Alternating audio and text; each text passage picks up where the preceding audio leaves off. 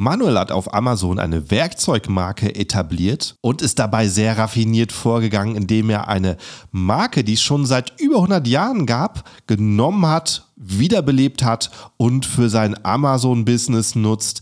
Genauso raffiniert ist, wie er vorgeht, nicht zu viel Müll zu produzieren, besonders mit Zubehör, weil das gibt es nämlich als Download per Datei zum 3D-Druck. Und wie er das Ganze anbietet, erklärt er heute hier im Podcast.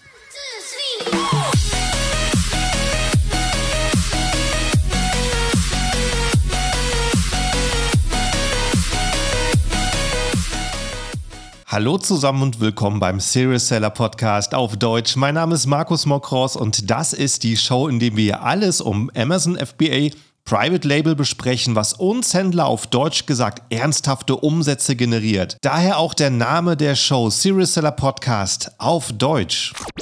Hallo, liebe Zuhörer, zur neuen Ausgabe und ganz herzliches Hallo an meinen Gast heute, den Manuel. Hi Manuel, wie geht's dir?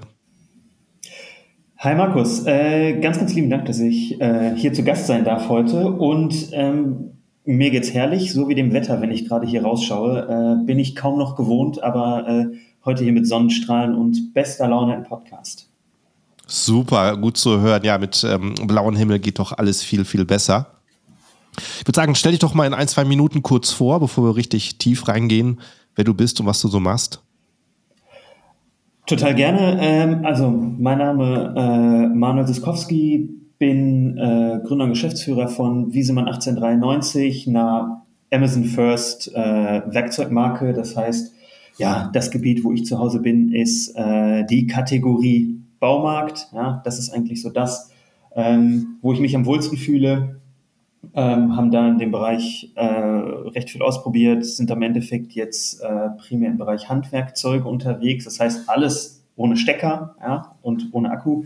Ähm, aus, äh, aus, ja, aus, aus Komplexitätsgründen. Ähm, genau, ähm, sind hier ansässig in, im wunderschönen Frankfurt, bei dem Wetter kann man das mal sagen. Ähm, genau, und bin in dem Amazon E-Commerce Space jetzt ungefähr schon auch fast irgendwie seit zehn Jahren unterwegs. Okay, hast du äh, sehr viel Erfahrung, auch sehr schöne Nische, würde ich sagen. Und dann erzähl doch mal, wie bist du auf die Idee gekommen, über Amazon zu verkaufen, eine Amazon-Marke zu starten? Genau, also wir haben ähm, vorher schon mit äh, anderen Produkten ganz zuerst auf, auf, auf eBay äh, angefangen, dann deutlich stärker auf Amazon konzentriert und wir haben dann relativ schnell gesehen und, und verstanden, dass Handwerkzeuge sehr, sehr häufig eigentlich Commodities sind, bei denen aber ähm, Markenartikel sehr attraktive Margen für das Segment haben. Also grundsätzlich muss man verstehen, dass im Baumarktbereich äh, und im ganzen DIY-Bereich deutlich niedrige Margen sind. Ne? Also das hat jetzt wenig irgendwie mit Nahrungsergänzungsmitteln oder so oder Kosmetik zu tun. Ne? Dadurch, dass man sehr hohe Gewichte bewegt, ähm, sind grundsätzlich die Margen niedriger. Und das, was dann eigentlich immer spannend wird, ist, wenn ich es schaffe, da in dem Bereich eine Marke aufzubauen, ähm, was zum einen gar nicht so leicht ist, ähm, zum anderen hat man den großen Vorteil, dass die bestehenden Player im Markt, die A-Marken, eigentlich keine so hohe Markenbekanntheit haben. Ähm, das heißt, man hat ein paar Vorteile, man hat ein paar Nachteile. Äh, und da haben wir eigentlich gesehen, okay, Handwerkzeuge kann für uns aus vielerlei Gründen, zum Beispiel eine sehr niedrige Retourenrate, ähm, kann für uns total spannend sein. Ähm, wenn wir es schaffen, da ähm, irgendwie ein gutes Markenkonzept zu finden und äh, ja, da was Interessantes aufzubauen. Ja, und dann habe ich so gehört, du hast, warst vorher schon auf eBay unterwegs. Warst du schon immer selbstständig?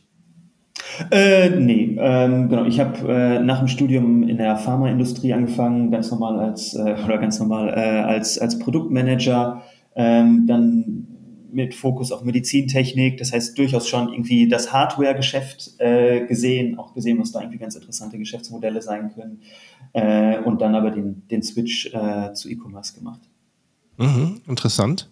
Und also äh, bei dir ist mir so als erstes ins Auge gestochen, du bist wirklich sehr stark äh, Marken zu finden, die direkt schon über den Namen was erzählen.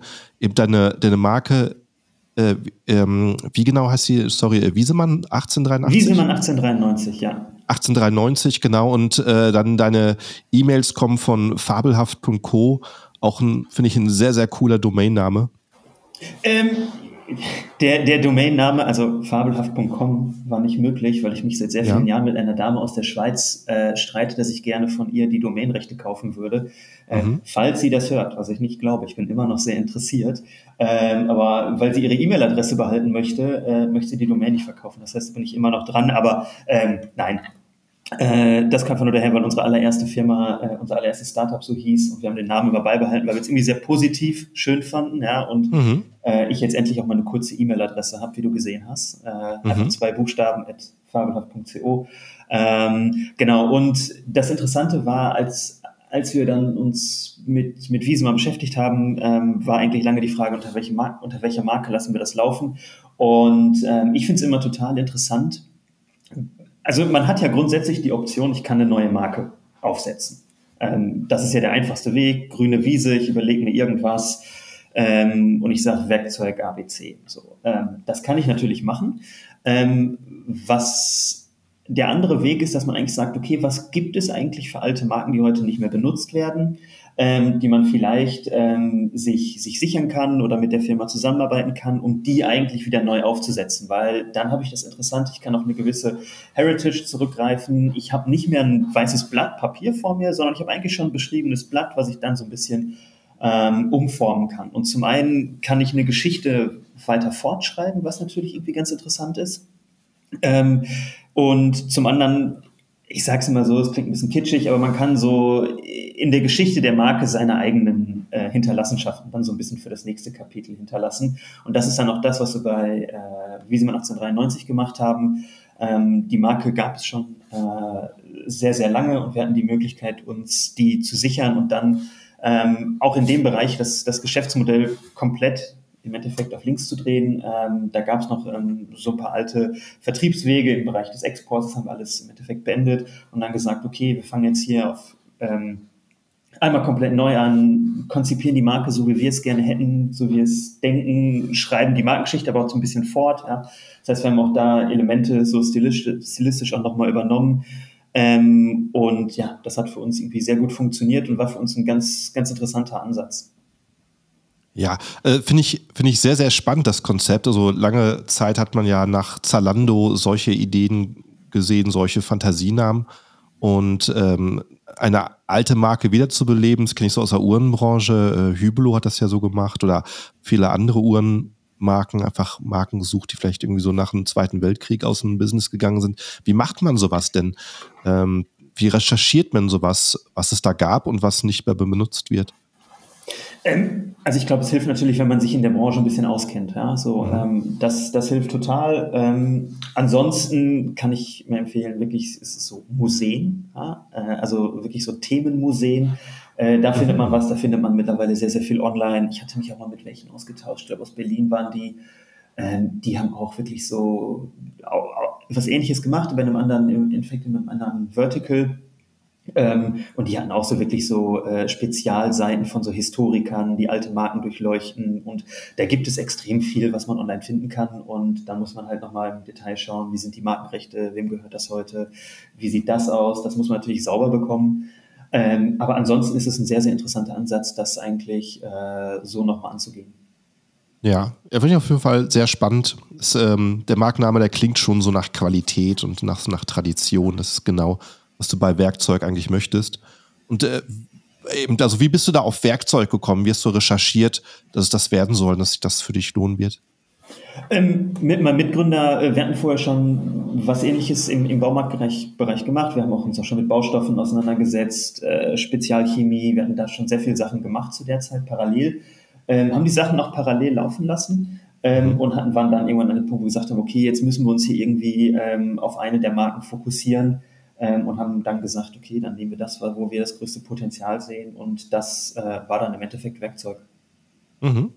Und mit, mit äh, womit seid ihr angefangen? Mit einem Werkzeugset, mit, äh, mit ein, zwei speziellen Werkzeugen? Wie sieht er da ähm, wirklich angefangen mit äh, so klassischen äh, gefüllten Werkzeugkoffern, wie man das kennt, mhm. ja, so irgendwie 119, 150-teilige Sets, äh, was ehrlicherweise ein schreckliches Geschäft ist, äh, weil man eine riesige äh, riesiges Gewicht hat, wahnsinnig hohe mhm. Vorfinanzierungskosten, warenseitig. Ähm, und am Endeffekt auch ein sehr umkämpfter Markt ist. Äh, deswegen, das ist, das ist auch was, was wir heute eigentlich gar nicht mehr machen, die ersten Produkte, die wir damals hatten, ähm, weil es einfach, auch da muss man sehr, sehr genau schauen, ähm, in welche Produktbereiche man geht, ja, weil es ähm, ich sag mal so, von der Wettbewerbslandschaft ist es gar nicht so trivial, weil es natürlich schon die alten bestehenden A-Marken gibt, die über die letzten Jahre auch immer stärker sich auf Amazon konzentriert haben. Ähm, es gibt dann zum Teil einige alte Händler, die dann Eigenmarken angefangen haben. Ähm, es gibt neue Player ähm, wie uns und es gibt auch zum Teil dann einfach ähm, chinesische Brands, die äh, China Direct to Amazon gehen. Mhm. Und äh, dann, ähm, wo hast du die, wo hast du die bezogen? Kommen die aus China? Die, ähm, die Koffer anfangs?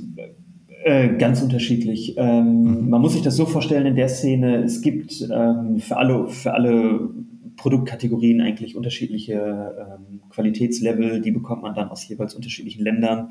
Ähm, und es gibt eigentlich immer für jedes Produkt ein paar Spezialisten auf der Welt und das ist ganz unterschiedlich. Das hängt vom Automatisierungsgrad ab. Ähm, wir beziehen Sachen aus, aus China, aus Deutschland, aus Indien, zum Teil aus den USA. Ähm, also das hängt eigentlich immer davon ab, wer in der Lage ist, produktionsseitig das am effizientesten abzubilden. Mhm. Gut. Und als du eben anfangs diesen Koffer bestellt hast, äh, in, in, was für einer Stückzahl seid ihr da gestartet? Weißt du das noch? Gute Frage. Also äh, wir haben auch das, wir haben da mit, äh, mit einem Projektpartner zusammengearbeitet, der äh, in dem Importbereich extrem, äh, extrem stark ist ähm, und haben uns da jetzt auch selber gar nicht so stark darauf fokussiert, sondern wir haben gesagt, was wir schaffen müssen, ist ähm, die E-Commerce-Seite auf der einen, auf der, auf, der, auf der einen Hälfte und auf der anderen halt die Markenbildung, weil das ist halt im Endeffekt, was man in der Kategorie sehr, sehr gut sieht, dass wenn ich es nicht schaffe, mein Produkt, weil 17 mm Schraubenschlüssel ist ein 17 mm Schraubenschlüssel. Ja, ich glaube, da wollen wir nicht großartig drüber diskutieren. Ähm, man muss es aber trotzdem schaffen, nicht in, diese, in diesen absoluten Niedrigpreisbereich zu kommen und muss es dann eigentlich schaffen, da im Rahmen von Content, Markenbildung es, schaffen, äh, es zu schaffen, ähm, zu einem Preispremium zu verkaufen, weil ansonsten ist das ein wirklich sehr, sehr, sehr harter Wettbewerb. Mhm. Und wie hast du das entschieden, auf welche Produkte du danach gehst, als ihr äh, gemerkt habt, okay, da bin ich in der Nische und da möchte ich mich breiter aufstellen? Mhm. Wir haben ehrlicherweise ähm, am aller, allerstärksten äh, uns die Partnernet-Daten angeschaut. Also dieses Amazon Affiliate-Programm, was es ja gibt, Mhm. Ähm, wir haben da sehr stark versucht äh, zu sehen, die Kunden, die bei uns über die Homepage äh, sich was angucken, haben die zurück zu Amazon geleitet, ähm, um dann zu verstehen, okay, was eigentlich ist, das war im Endeffekt noch bevor ich irgendwie Amazon Brand Analytics hatte, heute ist es vielleicht, heute kann man das sehen, ähm, was die zusätzlich gekauften Waren waren, aber vorher ging das noch nicht so gut und haben dann quasi diese Brücke genutzt, um zu verstehen, okay, was sind eigentlich die Warenkörbe, ähm, die wir sehen. Und wir hatten zum Beispiel dann recht früh mit Hämmern angefangen und wir haben immer gesehen, dass die Leute, die einen Vorschlaghammer kaufen, auch Äxte kaufen. Wir haben das nie verstanden, weil wir immer dachten, Vorschlaghammer, okay, die benutzt man jetzt auf dem Bauernhof, um Pfahl einzutreiben oder bei der Hauserrenovierung, um eine Wand einzureißen. Mhm. Aber wir hatten immer dieses Forstsegment nicht verstanden. Ähm, und eigentlich erst durch die Daten konnten wir sehen, dass äh, der Großteil unserer Nutzer ähm, das zum Holzspalten benutzt ähm, und zum Eintreiben von Fellkeilen ähm, im Endeffekt beim Baumfällen. Ja? Und deswegen haben Aha. wir gesagt, okay, wir wollen über die Zeit natürlich es schaffen, den Kunden, also den Kundenwert natürlich irgendwie zu erhöhen und deswegen gutes, zusammenhängendes Sortiment zu bauen. Und da ist es dann im Endeffekt wirklich primär einfach über die Datenschiene gegangen, dass wir gesagt haben, okay, das ist unser Produkt heute, das kauft der Kunde zusätzlich das heißt, das Sortiment wollen wir aufnehmen. Wir gucken, finden wir einen guten Supplier, können wir da ein Produkt auch differenzieren, passt das zur Markengeschichte ähm, und sind dann eigentlich in die Produktkonzeptionierung dann jeweils gegangen. Aha. Äh, weißt du, wie viele verschiedene Artikel ihr jetzt unter der Marke auf Amazon habt? Ungefähr 130. 130, okay, ist noch überschaubar. So ganz typisch in der Nische ist eben bei so einem Schraubenschlüssel, wie du gesagt hast, äh, dass du vielleicht ein, zwei Bilder auf weißem Hintergrund siehst. Wie gehst du das an? Ja, genau. Also der Vorteil, also die große Herausforderung in, in dem Segment ist die Variantenvielfalt. Und man muss sich die Frage, also man muss ganz, ganz klar schauen, in welche Produkte möchte ich gehen. Also zum Beispiel einzelne Schraubenschlüssel, ja, jetzt der einzelne 17 mm Schraubenschlüssel haben wir alles probiert, machen wir auch heute nicht mehr. Ähm, mhm. Weil es einfach zu nischig wird, es wird zu kompliziert in den Operations. Wir fokussieren uns ähm, auf Artikel, die irgendwo, ich sag mal, bei 15 Euro anfangen und vielleicht so bis 50 Euro gehen. Das ist so unser Sweet Spot, der für uns gut funktioniert. Ähm, ja, und dann ähm, gehen wir sehr, sehr stark in die Content-Produktion. Ähm, wir versuchen lieber weniger Artikel und dafür möglichst gut zu machen. Das heißt, um jetzt mal bei diesem Beispiel der Echse zu bleiben, das heißt, wir hatten die Hämmer, äh, wir haben Echse identifiziert, wir bauen dann auch, wir gehen jetzt nicht auf Einzelprodukte, also dieser, dieser Ansatz zu sagen, okay, ich versuche dieses eine perfekte Produkt zu finden und am Ende habe ich so ein Sortiment, das passt alles nicht zusammen, da bin ich jetzt überhaupt kein Fan von. Ähm, sondern ich glaube, wenn man halt eine Marke aufbauen will, muss das in sich stimmig sein. Ich brauche ein gutes Gesamtsortiment.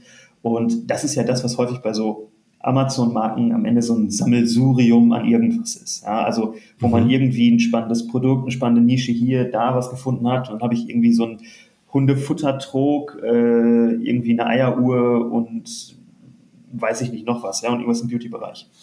Also das haben wir versucht halt tunlichst zu vermeiden, sondern eine gute, starke Marke im Bereich Handwerkzeug aufzubauen und haben deswegen auch sehr, sehr viel Ressourcen immer dann in die Content-Produktion direkt, invol, ähm, direkt einfließen lassen. Und das bedeutet immer einzelnes Outdoor-Shooting dafür, äh, gerenderte Packshots, alles mit Video und mhm. eigentlich dem Kunden Experience zu bieten, die er auch so heute von den A-Marken nicht kennt. Ja. Okay, das hört sich schon so an, als ob ihr dann dort ähm, über, über das deutlich hinausgeht, was da noch der Standard ist in der Branche, ist ähm, interessant. Und im Bereich eben Fotografie, Video, Texte, gibt es irgendwas, was ihr selber macht, selber vorbereitet oder lässt du das alles machen? Ähm, alles außer Rendern machen wir selbst. Ah, okay. Cool. Genau, also wir haben im, wir haben im Team auch äh, eine Videografin, wir haben einen Grafikdesigner und wir sagen, also ich finde es ja eigentlich mal ganz spannend. Man muss sich ja eigentlich die Frage stellen, ähm, was ist die eigene Wertschöpfung? So, und ich, ich glaube, äh, wenn man irgendwie international produzieren lässt, ähm, Import ist für mich ein Commodity. Also das ist ja jetzt kein, das ist ja jetzt nichts, was, das ist ja einfach kopierbar. Ja? Also das ist ja nichts, was eine große Wertschöpfung mhm. hat. Ähm, mittlerweile ist auch der Vertrieb auf Amazon ein Commodity geworden. So, das kann auch heutzutage jeder. Ja? Also wenn ich eine gute Software habe, ähm, irgendwie ein paar gute Podcasts höre, kann ich mir das auch selbst beibringen. Also das ist jetzt auch keine Rocket Science mehr. Und deswegen ähm, sagen wir halt auch, äh, wir, wir müssen halt sehr gut Markenbildung können, wir müssen Contentproduktion können und wir müssen halt da unsere Wertschöpfung aufbauen, weil wir sagen, das ist halt das, was uns unterscheiden kann. Mhm. Interessant, ja. Wenn ähm, wenn ich jetzt auf dem Listing bin, ähm, werde ich da schon, werde ich da schon aufmerksam gemacht, was es alles noch gibt? Oder wie geht ihr da vor? Oder habt ihr, arbeitet ihr irgendwie mit äh, Verpackungseinlegern? Ähm, Verpackungseinleger machen wir mittlerweile aus Komplexitätsgründen nicht mehr. Ähm, mhm. Im Endeffekt Klassiker, du bekommst, du bekommst ein Mail im Nachgang, äh, du findest, es hängt so ein bisschen auf an, welchem Produkt du gerade bist. Ähm, du findest unten meistens nochmal so äh, Bestseller im A-Plus-Content. Ähm, das versuchen wir recht stark und dann ist es immer, also ehrlicherweise, ich sag mal so ganz random, die Leute versuchen in eine andere Produktkategorie zu bringen, bringt nichts. Denn äh, mhm. Werkzeuge sind Bedarfsprodukte. Und wenn du jetzt irgendwas im Bereich Kfz dir kaufst, dann brauche ich dir keine Axt anzeigen, weil ehrlicherweise die Kaufwahrscheinlichkeit von dir für diese Axt ist so gering, ähm, dass es das gar nicht bringt. Das heißt, wenn überhaupt, versuchen wir dann auch ähm, innerhalb des, ich sag mal, Teilsortiments zu verlinken. Das heißt, wenn, wenn ich sage, okay, ein Vorschlaghammer, dann weiß ich mittlerweile datenbasiert, okay, ein Fellkeil kann ich dir gut anbieten und dann kann ich das entweder unten im A-Plus-Content machen oder ich versuche eine in sich passende Familie zu bauen. Mhm. Ähm, und in, im Bereich Bewertung, äh, machst du da noch irgendetwas, um da da schnell auf eine gewisse Zahl zu kommen, gerade wenn du einen Produktstart hast? Ja, also wir, wir nutzen äh, Amazon Vine ähm, mhm. natürlich bei, beim Endeffekt fast jedem Start, ähm, außer wir starten innerhalb von einer starken Familie, ähm, aber ansonsten nichts. Okay, interessant. So äh, was wie Mailingliste oder sowas, wo er ein bisschen ähm, an, an Kunden Rabatte rausgibt oder so, gar nicht? Ja, ich, ich meine, da gibt es extrem viel draußen, aber das Problem ist, mhm. ähm, das liegt auch hier so ein bisschen an der Kategorie. Ähm, ehrlicherweise sind die Leute mit Rabatten, mit Werbung sehr, sehr, sehr, sehr, sehr schlecht zu incentivieren, mhm. weil ähm, wenn jetzt nicht gerade Reifenwechselsaison ist und du selber Reifen wechselst und dir das Werkzeug fehlt oder du einen Nachkauf hast, dann kann ich dir so häufig, wie ich möchte, äh, einen rabattierten Teleskop-Radmutternschlüssel anbieten. Du wirst ja. ihn nicht kaufen. So, Richtig. Äh, das bringt ehrlicherweise nichts und ähm, hilft dann auch langfristig nicht. Deswegen haben wir gesehen, äh, wir haben natürlich auch super viel ausprobiert ähm, über die Zeit, aber wir haben gesehen, dass sowas ehrlicherweise nicht funktioniert. Genauso mhm. wie auch externer Traffic extrem schlecht für uns funktioniert. Hm. Und ihr habt ja wahrscheinlich auch recht viel äh, große Produkte. Also wenn, wenn du es von Vorschlagkammern und Axt sprichst, macht ihr alles FBA oder macht ihr auch selber Versand? Äh, wir machen 100% FBA. Ähm, das wird mittlerweile bei Übergrößen echt zum Problem, mhm. weil natürlich einfach in Ländern, gerade wie einem Frankreich, aber auch Deutschland, einfach Übergröße wahnsinnig teuer ist. Ähm, und das ist für uns ein Problem in der Preisgestaltung ähm, aber ehrlicherweise kommen wir nicht drum rum. Und da sehen wir auch, dass es eigentlich bei allen im Markt so ist, dass sich einfach dadurch das Preisniveau extrem angehoben hat. Mhm. Äh, würdest du sagen, bist trotzdem ähm, sehr wettbewerbsfähig zu Baumärkten? Wie, wie ist das so als Konkurrenz? Witzigerweise, ich war heute Morgen im Baumarkt. Ähm, äh, mhm. bisschen, bisschen auf Marktrecherche gewesen, reiner Zufall, sonst bin ich wirklich sehr selten im Baumarkt. Ähm, und ich gucke mir dann ja auch total gerne so das Preisniveau an ne? und ähm, mhm. schlender dann so als, interessant, als interessierter Beobachter äh, dann mal irgendwie durch den Gang mit den Handwerkzeugen. Und man sieht eigentlich zwei Sachen. Also der Baumarkt schafft es natürlich, ähm, oder stationär generell, ähm, bei den Einzelartikeln ja, wahnsinnig günstig zu sein. Also da kriege ich irgendwie einen einzelnen Schraubendreher dann für, keine Ahnung, 1,95. Das klappt in dem E-Commerce-Ansatz halt nicht. Ähm, ja. Gleichzeitig sehen, sehen wir aber auch, äh, dass Sets und größere Markenartikel deutlich teurer sind als online, weil natürlich einfach die Vergleichbarkeit so nicht, äh, nicht gegeben ist. Man hat ja stationär immer so ein kleines lokales Monopol, ähm, mhm. was das Schöne ist. Ähm, und deswegen preislich ist eigentlich stationär nicht, nicht, nicht das große Problem. Mhm, interessant. Wenn ähm, ähm, in ich gerade überlegen, ich hatte gerade schon mal eine Frage vor Augen. Wenn ihr ähm, so eine Marke seid, die so ein bisschen heraussticht, äh, wie hast du es erlebt, wie so vor, vor ein paar Jahren die Aggregatoren plötzlich aufkamen? Kamen da viel Angebote? Die Aggregatoren ist natürlich eine ganz eigene Welt. Ja. ja. Ähm, ich, ich, weiß noch, als ich das aller, aller, allererste Mal dieses Geschäftsmodell gesehen habe, ähm, ich glaube, es war auf LinkedIn, habe ich so einen, ja, ich würde sagen, etwas äh, pointierten, kritischen Kommentar geschrieben, ähm, der über die Zeit ganz gut gereift ist. Ja? Mhm. Ähm, weil die These von den Aggregatoren ist und war ja immer, dass sie aufgrund der Skaleneffekte diese Brands besser, besser managen können. Und ich mhm, glaube, richtig. den Beweis ist ja bis heute jeder schuldig geblieben.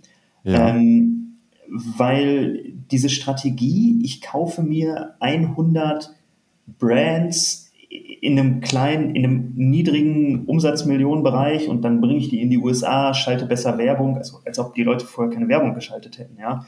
Ähm, also ich glaube, so viel tiefhängende Kirschen gibt es da auch gar nicht. Ähm, und ich glaube, das ist einfach sehr, sehr schwierig, ähm, weil ich zum Beispiel nie verstanden habe, ähm, warum es keine thematischen ähm, Aggregatoren gegeben hat. Also ein Baumarktaggregator, ja, das hätte ich verstanden. So, dann hätte ich Skaleneffekte mhm. in der Produktion gehabt, ich hätte Skaleneffekte im Produktmanagement gehabt. Aber ich stelle es mir bis heute sehr, sehr schwierig vor. Und wir haben sehr viele Anfragen gehabt, natürlich, weil, weil wir auch zum Teil recht viel PR machen und ähm, auch ja, recht transparent sind, würde ich sagen, in dem, was wir tun. Ähm, deswegen gab es schon die Anfragen. Wir haben uns auch super viele Gespräche geführt. Ähm, aber wir haben jetzt bis heute auch äh, keinen, keine Diskussion gehabt, die, wie man ja sieht, bis zum Ende gekommen ist. Mhm. Und ich weiß nicht, wie deine Erfahrung ist. Ich habe das Gefühl, dass jetzt mittlerweile es natürlich in dem Bereich extrem ruhig geworden ist. Ja, das ist auch so, was ich so höre. Dass, ähm, die sind extrem schnell gewachsen in extrem kurzer Zeit mit hohen Erwartungen. Und ja, es zeigt sich jetzt doch so, dass ähm, eine eigenverwaltete Marke äh, doch noch anders läuft, als wenn ein Mitarbeiter so Projekt zugeteilt bekommt. Ist ja das gleiche bei Amazon, die forsten ja auch ihre, ihre eigenen Brands durch und sortieren gerade viel aus, was Amazon Basics angeht. Die weiteren ja, also Amazon Basics hatten wir auch bei uns im Bereich natürlich. Mhm. Äh, Umi ist das, glaube ich, auch von Amazon. Die haben auch Aha. sehr viel im, im Baumarktbereich gemacht. Das war ehrlicherweise jetzt nie ähm, die ganz große Konkurrenz, weil man muss natürlich sagen, so spannend ist Baumarkt nicht. Ne? Aufgrund dessen, dass ich halt diese Übergrößenthematik habe, dass ich niedrigere mhm. Margen habe, ähm, ist das jetzt nicht der attraktivste Bereich von allen. Und das ist aber auch das, was, äh, was wir bei den Aggregatoren gesehen haben. Das heißt, immer wenn man sich da mal unterhalten hat und man hört, was die Mindestmargenvorstellung ist, habe ich auch viel gesagt, so, das äh, funktioniert in dem Bereich nicht. Ne? Es ist einfach nicht ähm, das Standardmargenprofil, das da funktioniert, weil es jetzt eben nicht äh, Kosmetik ist, nicht Nahrungsergänzungsmittel ist, wo ich einen sehr, sehr niedrigen Wareneinsatz habe, sondern in dem Bereich ähm, habe ich halt sehr hohe Rohstoffpreise. Ich, alles hat sehr hohe Energiekosten, was dann auch natürlich jetzt in den letzten 12 bis 24 Monaten extrem alles nochmal äh, ein bisschen turbulenter hat werden lassen. Ähm, das heißt, das sind schon Sachen, die sehr, sehr, sehr komplex sind und es zu einem etwas, ja, vielleicht etwas schwierigeren Vertical machen. Ja. Äh, was sind deine eigenen Pläne mit äh, Amazon? Willst du die Marke weiter ausbauen oder ähm, bist du sogar offen, noch weitere Marken zu starten? Ich persönlich also erstens, ich, ich, glaube nicht mehr, dass es so leicht ist, heute eine Marke zu starten, wie es noch vor fünf, sechs, sieben Jahren war. Ne? Also mhm. ich glaube, die Zeit, kapitaleffizient mit einer hohen Erfolgswahrscheinlichkeit da reinzugehen, die ist ehrlich gesagt sehr gering. Ähm, das, heutzutage braucht man halt viel mehr Ressourcen. Ähm, man braucht einen besseren Ansatz, man braucht eine bessere Idee und die Konkurrenz ist deutlich härter. So, ich glaube, so ehrlich muss man sein. Ähm, und ich glaube, jeder, der einem was anderes verspricht, äh, das muss man damals sehr, sehr gut hinterfragen. Ja? Ähm, das heißt, es ist schon schwieriger. Und äh, ich würde heute jetzt auch nicht mehr also wir haben es am Anfang ja probiert, ne? so äh, verschiedene Brands, verschiedene Themenbereiche. Ähm, ehrlicherweise, wenn man wirklich vorhat, eine Marke aufzubauen, ist es ein extrem harter, langwieriger, langjähriger Prozess. Ähm, und über die Zeit wird es pro Marke immer einfacher. Das heißt, ich würde jetzt nicht hergehen und sagen, okay, jetzt bauen wir Marke B, C, D, sondern sagen, wir fokussieren uns eher und versuchen das, was wir machen, so gut wie möglich zu machen, ähm, mhm. um da einfach immer besser zu werden.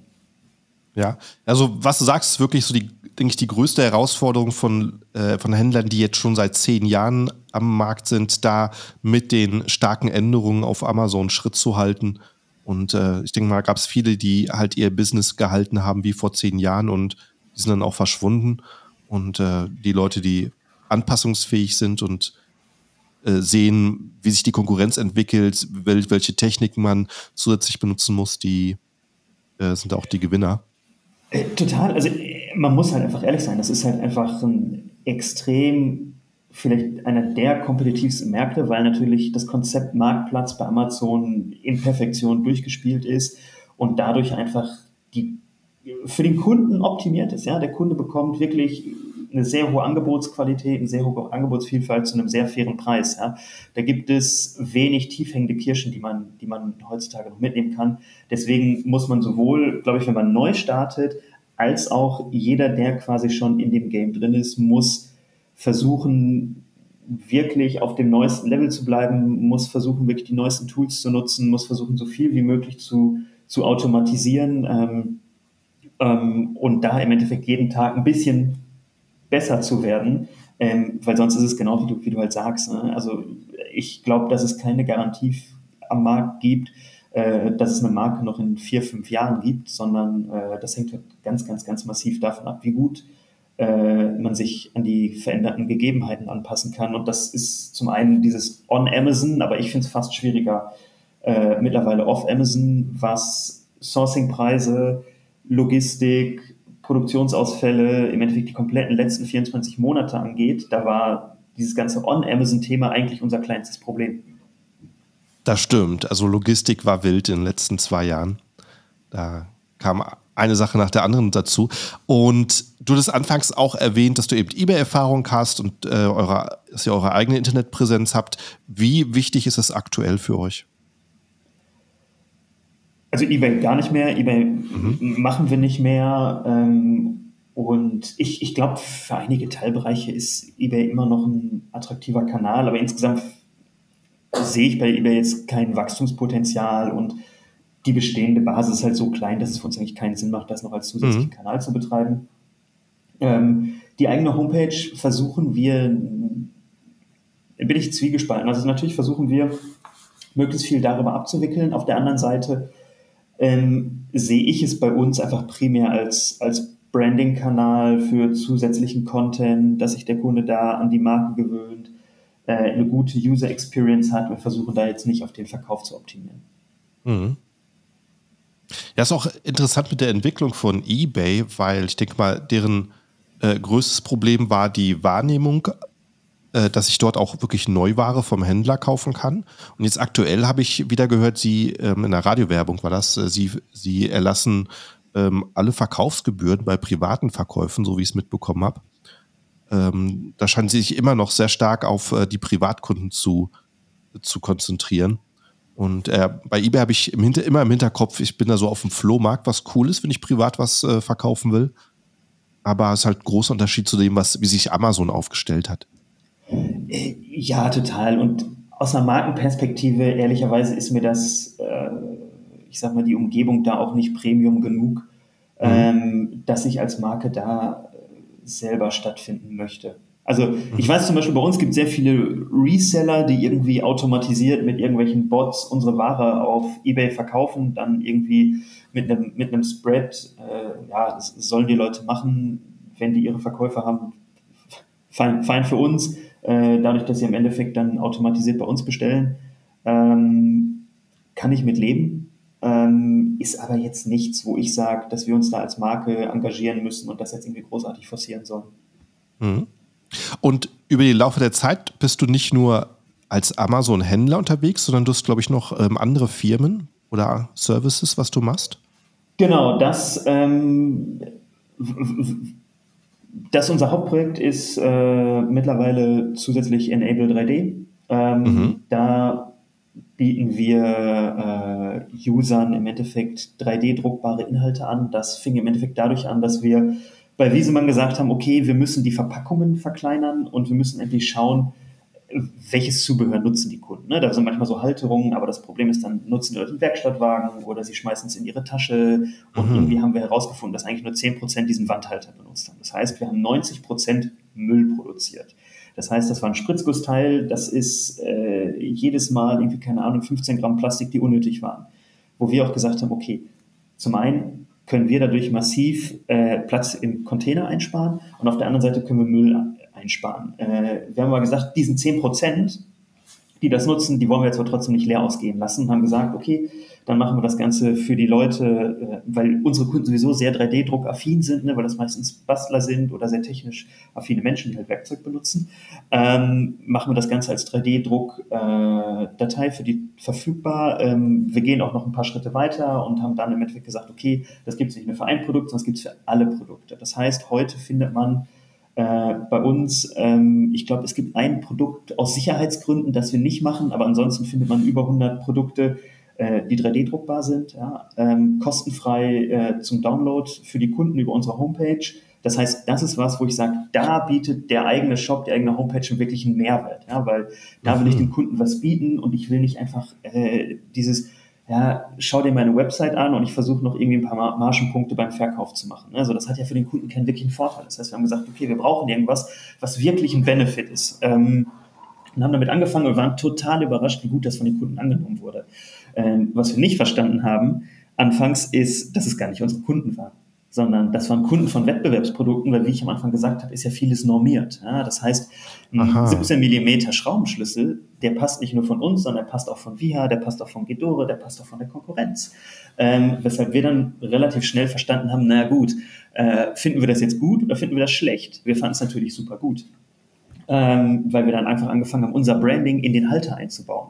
Mhm. Ähm, und haben eigentlich darüber gesehen, sind darüber sehr stark in diese Welt der additiven Fertigung ich sag mal so, hineingerutscht ähm, und haben gesehen, was sich da eigentlich tut. Und das ist super, super spannend und haben dann gesagt, okay, wir machen jetzt hier nochmal ein Spin-off. Das heißt, wir lösen das Ganze von Wiesemann 1893, stellen das unter Enable 3D als unabhängige Plattform auf, ähm, weil wir dadurch jetzt einfach auch mit anderen Marken zusammenarbeiten können, die dann nicht auf der Brand-Plattform, sondern auf einer unabhängigen Plattform äh, stattfinden und äh, arbeiten im Endeffekt da jetzt auch gerade äh, live an Projekten, unter anderem auch im, im Baumarktbereich mit anderen Brands zusammen, ähm, für die im Endeffekt auch für deren Produkte 3D-druckbaren Content äh, zu produzieren, ähm, weil wir einfach sehen, dass sich da sehr, sehr, sehr viel tut ähm, und immer mehr Kunden das eigentlich als sehr angenehmen Zusatzservice wahrnehmen. Und sind das äh, die, die Leute, die 3D-Drucker heutzutage benutzen, sind das eher so Enthusiasten ähm, oder findet man sowas in vielen Handwerksbetrieben bereits? Es ist ehrlicherweise nicht so stark der Handwerksbetrieb. Das sind, ähm, die Szene wird heute immer noch dominiert von Privatnutzern. Mhm. Und bei den Privatnutzern äh, halt vor allem jeder, der heutzutage einen technischen Studiengang macht, angefangen bei Architektur, über Maschinenbau äh, bis hin zu sonst was, ist, wird mittlerweile mit einem 3D-Drucker äh, in Berührung kommen. Ja? Das mhm. heißt, äh, in super vielen Schulen ist Mehrwert Standard. Ich habe jetzt sogar von einer Kita gehört, die einen 3D-Drucker hat, äh, weil wir da auch zuletzt ein, ein Spielzeugprojekt gemacht haben. Ähm, also gerade in der jüngeren Generation ist das mittlerweile, das ist für, es ist, es wird über die Zeit einfach zu einem ganz normalen Werkzeug. Ja? So mhm. wie irgendwann auch der Akkuschrauber ein äh, elektrifiziertes Werkzeug war, ähm, so sehen wir auch das, dass das ein zusätzliches einfach Set im Baukasten der Werkzeuge ist, die Leute halt heutzutage benutzen. Ähm, und für die, die es nicht nutzen, die haben häufig jemanden, der etwas für sie druckt. Das ist dann eigentlich immer so der Haupt-Use-Case. Ich habe jemanden, der macht das für mich mhm. ähm, oder ich kenne da jemanden. Ähm, und ansonsten gibt es immer noch auch da sehr, sehr viele externe Services, die zum Teil von unseren Kunden genutzt werden, äh, die selber keinen Drucker haben. Ja, das äh, finde ich sehr, sehr spannend. Also das kann ich mir sehr gut vorstellen, dass ähm, wenn, wenn jemand, der so wirklich in der Nische drin ist und äh, sieht, dass bei seinem, bei seinem Werkzeug da plötzlich so ein Zubehör als äh, File-Download zur Verfügung ist, dass er es auf jeden Fall ausprobieren möchte. Äh Total. Und das Spannende ist wirklich die User Journey, wenn man sich die anschaut. Das heißt, wir ja. sehen ganz, ganz häufig folgendes Bild. Wir sehen auf der Homepage den allerersten Download. Ähm, mhm dann sehen wir drei Tage später erst den Kauf des Werkzeugs, wo man sich ja fragt, okay, das wirkt falsch herum, weil wir immer dachten, Richtig. man kauft erst das Produkt und dann beschäftigt mit dem Zubehör. Aber anscheinend ist es eher so, dass die Kunden das Produkt recherchieren, sehen, okay, es gibt einen Zusatzinhalt, ähm, drucken den dann erst, um zu sehen, kann das auch was. Ja, das heißt, bei uns ist auch mhm. alles, also wir haben auch zum Beispiel intern jemanden, der nur 3D-Druck-Design macht. Ja, das heißt, wir haben einen Konstrukteur dafür. Ähm, das heißt, wir optimieren das auch auf 3D-Druck, auf Druckbarkeit, wenig Support, all, all diese mhm. Themen, um da die Community happy zu machen. Ähm, sehen dann, dass dann das Werkzeug gekauft wird, dafür benutzt und sehen dann interessanterweise in vielen Fällen, ähm, dass dann zusätzliche Inhalte heruntergeladen werden für andere Produkte und die dann über die Zeit auch gekauft werden. Das heißt, die Leute fangen dann so ein bisschen an, sich das schön zu machen, ja, ähm, weil natürlich alles bei uns auch im gleichen Design ist, das passt alles mhm. sehr schön zusammen und wenn ich jetzt so wirklich Enthusiast bin, der, der seinen Keller sehr schön pflegt, ich ehrlicherweise bin es selber nicht, ähm, es bei mir auch Kraut und Rüben, aber äh, da gibt es eine riesige Instagram-Community, die sich nur darum äh, kümmert, wie ich meine Werkstatt perfekt organisiere, wie es möglichst gut aussieht. Äh, und da ist es halt einfach ein Riesenthema. Und das ist halt was, wo ich auch aus einer Markensicht sage, Markensicht sage da wird es halt wirklich spannend, ne? weil da schaffe ich es auch, mich zu differenzieren und da schaffe ich es auch dem Kunden als Marke einen wirklichen Benefit zu liefern. Weil man kann halt immer viel über Branding hier, Branding da sprechen. Das bleiben halt super häufig leere Worthülsen. Da fängt irgendjemand an, von seiner Vision der Marke zu erzählen, ähm, wo ich halt meistens schon einschlafe. Ähm, sondern da habe ich halt was, wo ich den Leuten ja wirklich einen Grund gebe, bei der eigenen Marke zu kaufen als der Konkurrenz, weil ich einfach einen zusätzlichen Benefit liefere. Und das ist ja, glaube ich, das, was eine Marke irgendwie liefern sollte. Ein Kaufargument, warum ich hier kaufen sollte, zur Not zu einem etwas höheren Preis sogar, ne, was natürlich dann äh, der Best Case ist. Gleichzeitig aber der Kunde auch was davon hat. Ja, sagst du was? Ich habe äh, mal einen YouTube-Kanal gesehen in Amerika, war sogar sehr populär, der sich nur darum dreht, die Garage zu optimieren um sein Auto zu pflegen. Da wurden keine Autos geputzt, da wurde die Garage dafür optimiert, dass die Schränke, die Böden, die Halter alle an den perfekten Stellen sind, um das Auto putzen zu können. Das ist wirklich eine große Community. Total, das ist wahnsinnig. Also wir sind da zum Beispiel auch recht stark auf Reddit unterwegs, weil sehr viel der 3D-Druck-Community auf, auf Reddit ist. Und es mhm. ist absurd, wie groß diese Bubble ist ähm, die sich dann wirklich um das Thema Werkstattaufbewahrung, 3D-Druck, Organisation kümmert. Ähm, und das ist für uns halt einfach total spannend, natürlich auch als Zielgruppe äh, verkaufstechnisch. Ja, äh, gerade in der Nische Handwerk kann ich mir vorstellen, dass man viel lieber irgendwas, so einen Halter hat, den man selber gemacht hat, als einen, den man gekauft hat. In welchen Nischen siehst du es denn auch noch? Ähm, also das, was wir natürlich spannend jetzt aus, aus der Sicht von Enable 3D immer sehr spannend finden, ist alles rund um Automotive, ja, im Endeffekt mhm. äh, Individualisierung des Fahrzeuginnenraums, ähm, mhm. Riesenthema. Ähm, wir sehen das Thema Spielzeug, das ist sehr, sehr, sehr, sehr, sehr spannend, weil natürlich gerade Kinder eine absolute Faszination entwickeln, äh, dass ich ein Gerät irgendwo im Haushalt habe, was mir mein Spielzeug über Nacht zaubert. Ja, das mhm. ist, da haben wir jetzt zuletzt ähm, auch eine super spannende Kollaboration gemacht, das war echt cool. Ähm, wir schauen uns zusätzlich aber auch den Bereich Home and Living an, also gerade in diesem Bereich Dekoration, Vasen, kann man extrem schöne, extrem spannende Sachen machen. Und das Spannende dabei ist, dass wir von vornherein uns auf den Bereich von recycelten Filamenten konzentriert haben.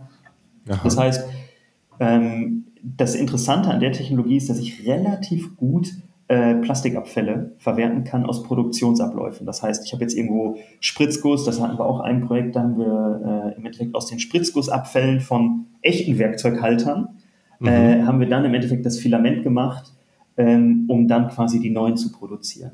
Ähm, das ist was, das geht extrem gut. Ähm, und auch aus einer Markensicht, da kann man einfach sehr, sehr, sehr schöne Geschichten erzählen.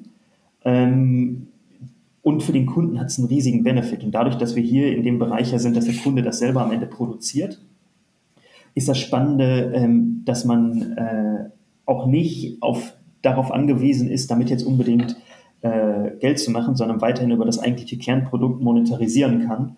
Ähm, und das ist halt einfach für uns äh, ja, super, super interessant. Und das ist halt auch was, wo, wo wir uns gerade extrem stark darauf fokussieren. Ja, wie, wie groß sind so die Kunden, die dort auf dich zukommen? Äh, du meinst brandseitig? Genau, genau. Sind, das, sind, sind da auch einzelne Händler dabei oder sind das große Konzerne, die da auf dich zukommen? Äh, das ist Für wen lohnt sich das? Das ist ein Konzernthema. Also mhm. äh, wir sind da jetzt gerade in der Umsetzung von einigen Projekten. Ich sag mal so, da muss man schon ein dickes Brett bohren. Ne? Also wenn man das richtig, ja. also wir haben auch den Anspruch, das richtig gut zu machen in einer sehr hohen Qualität. Das sind Projekte, die laufen jetzt wirklich dreiviertel Jahr bis ein Jahr dauert das. Ähm, das ist halt nicht so was, was man mal eben mhm. macht. Ähm, das ist eher was im Bereich größerer Mittelstand bis Konzern. Ja. Gleichzeitig gut, machen wir auch so Artist-Kollaborationen, die sind mhm. dann im, im, kleineren Umfeld. Das machen wir halt mit spannenden Produktdesignern und Künstlern, mhm. ähm, weil wir da einfach ein bisschen noch hochwertigeren Content äh, der Community liefern wollen. Ähm, und dass die Projekte einfach am meisten Spaß machen, ehrlicherweise auch.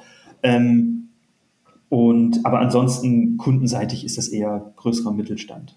Ja. Aufwärts. Das, das mit den, mit den äh, Künstlern, kann man das irgendwo sehen, was ihr da macht? Oder ist das dann bei den hm, Künstlern selber auf der Webseite? Genau, wenn du auf enable-3d.com schaust, ja. Die, da ist die erste Künstlerkollektion zusammen mit Aleš Böhm, das ist ein tschechischer Produktdesigner. Ähm, das müsstest du, das schaue ich mal gerade, das müsstest du bei den Kollektionen. Ah, so, jetzt schaue ich gerade. Die haben alle Namen. Also findest du entweder bei Artist Aleš Böhm oder bei Collection The Palm Tree Tool Shop. Ähm, mhm. Das ist auch eine meiner, meiner Lieblingskollektionen. Ähm, die ist total cool. Der hat, das ist im Endeffekt, ja, es ist ein Künstler und der wollte halt Werkzeug neu interpretieren. Ja, und der mhm. lebt, der ist während Corona, ist der, ähm, oh, ich weiß gar nicht mehr wo, ich glaube in die Dominikanische Republik gezogen. Und der hat das komplette Projekt auch von da gemacht. Äh, das sieht man mhm. noch so ein bisschen im Content, das ist super cool geworden. Äh, und der hat einfach so kleine Werkzeughelfer, die man sich sonst eigentlich immer so selber zu Hause baut. Ähm, hat, äh, hat der im Endeffekt für uns designt mit einem ziemlich coolen ästhetischen Anspruch. Und das ist auch ein Projekt, was bei so einem, was bei der Online-Community extrem gut, gut funktioniert hat. Ja, schön. Also die Technik ist ja noch relativ jung und ich denke mal, die entwickelt sich in großen Schritten. Vielleicht, ähm, vielleicht kommt das Ganze ja in den nächsten Jahren irgendwann auch an, so bei ähm, für kleinere Anbieter, für kleinere Projekte bin auf jeden Fall sehr gespannt. Dein, den Link zu deiner Webseite tue ich mal hier auch in die Notes, wenn ich das ja, angucken total. möchte. Ähm, weißt du, wo er dich findet. Aber es gibt auch viele Brands, die machen das mittlerweile selber. Also ja. wir waren sehr, sehr früh, aber das wurde dann zum Teil natürlich auch irgendwie äh, inspiriert davon auch anderweitig schon, schon gemacht. Und es gibt manche, die machen das selber. Das ist dann so ein etwas anderer qualitativer Anspruch. Ne? Also ich kann das auch sehr rudimentär machen. Das ist jetzt keine Rocket Science. Ähm, wir versuchen es halt nur ja, auf einem sehr hohen Niveau umzusetzen, weil uns da die Projekte natürlich auch erst irgendwie Spaß machen. Mhm. Prima. Wir sind jetzt schon in der Zeit ziemlich gut vorangekommen. Hast du zum Schluss vielleicht mal noch so einen äh, Tipp, einen Ratschlag, wo du sagst, das sollten Amazon-Händler wissen, das sollten Einsteiger wissen, äh, wie auch immer, wo du sagst, das ist äh, etwas, was ich nochmal zum Abschluss gerne teilen möchte? Also ich, ich, ich kann ja einfach so ein bisschen sagen, womit ich mich viel beschäftige. Ähm, mhm. das, sind, das sind eigentlich zwei Themen.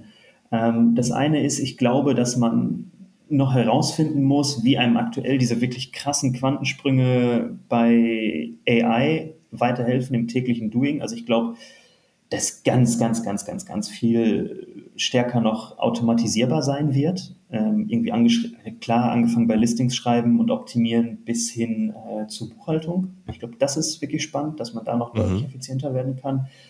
Und das andere Thema ist, dass wir uns immer noch sehr, sehr viel mit Video, aber auch mit Live-Video auseinandersetzen. Wir haben auch schon mit als erste in den USA Amazon Live ausgetestet. Das ist, glaube ich, bis heute kein wirkliches Erfolgsprojekt.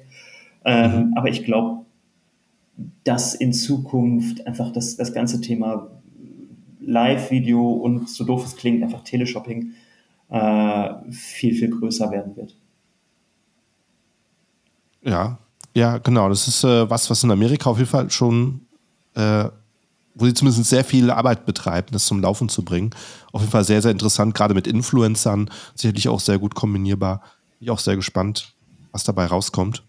Ja, hey, vielen Dank dass du heute dabei warst. Finde ich eine sehr interessante Unterhaltung auf jeden Fall. Und äh, ja, ich bin gespannt, wie sich die Branche dann in den nächsten Jahren noch weiterentwickeln wird. Ich mir so gut vorstellen, dass man als Add-on so eine 3D-Druckdatei noch hinzugeben kann, wenn sich das auch noch mehr verbreitet. Sehr spannend.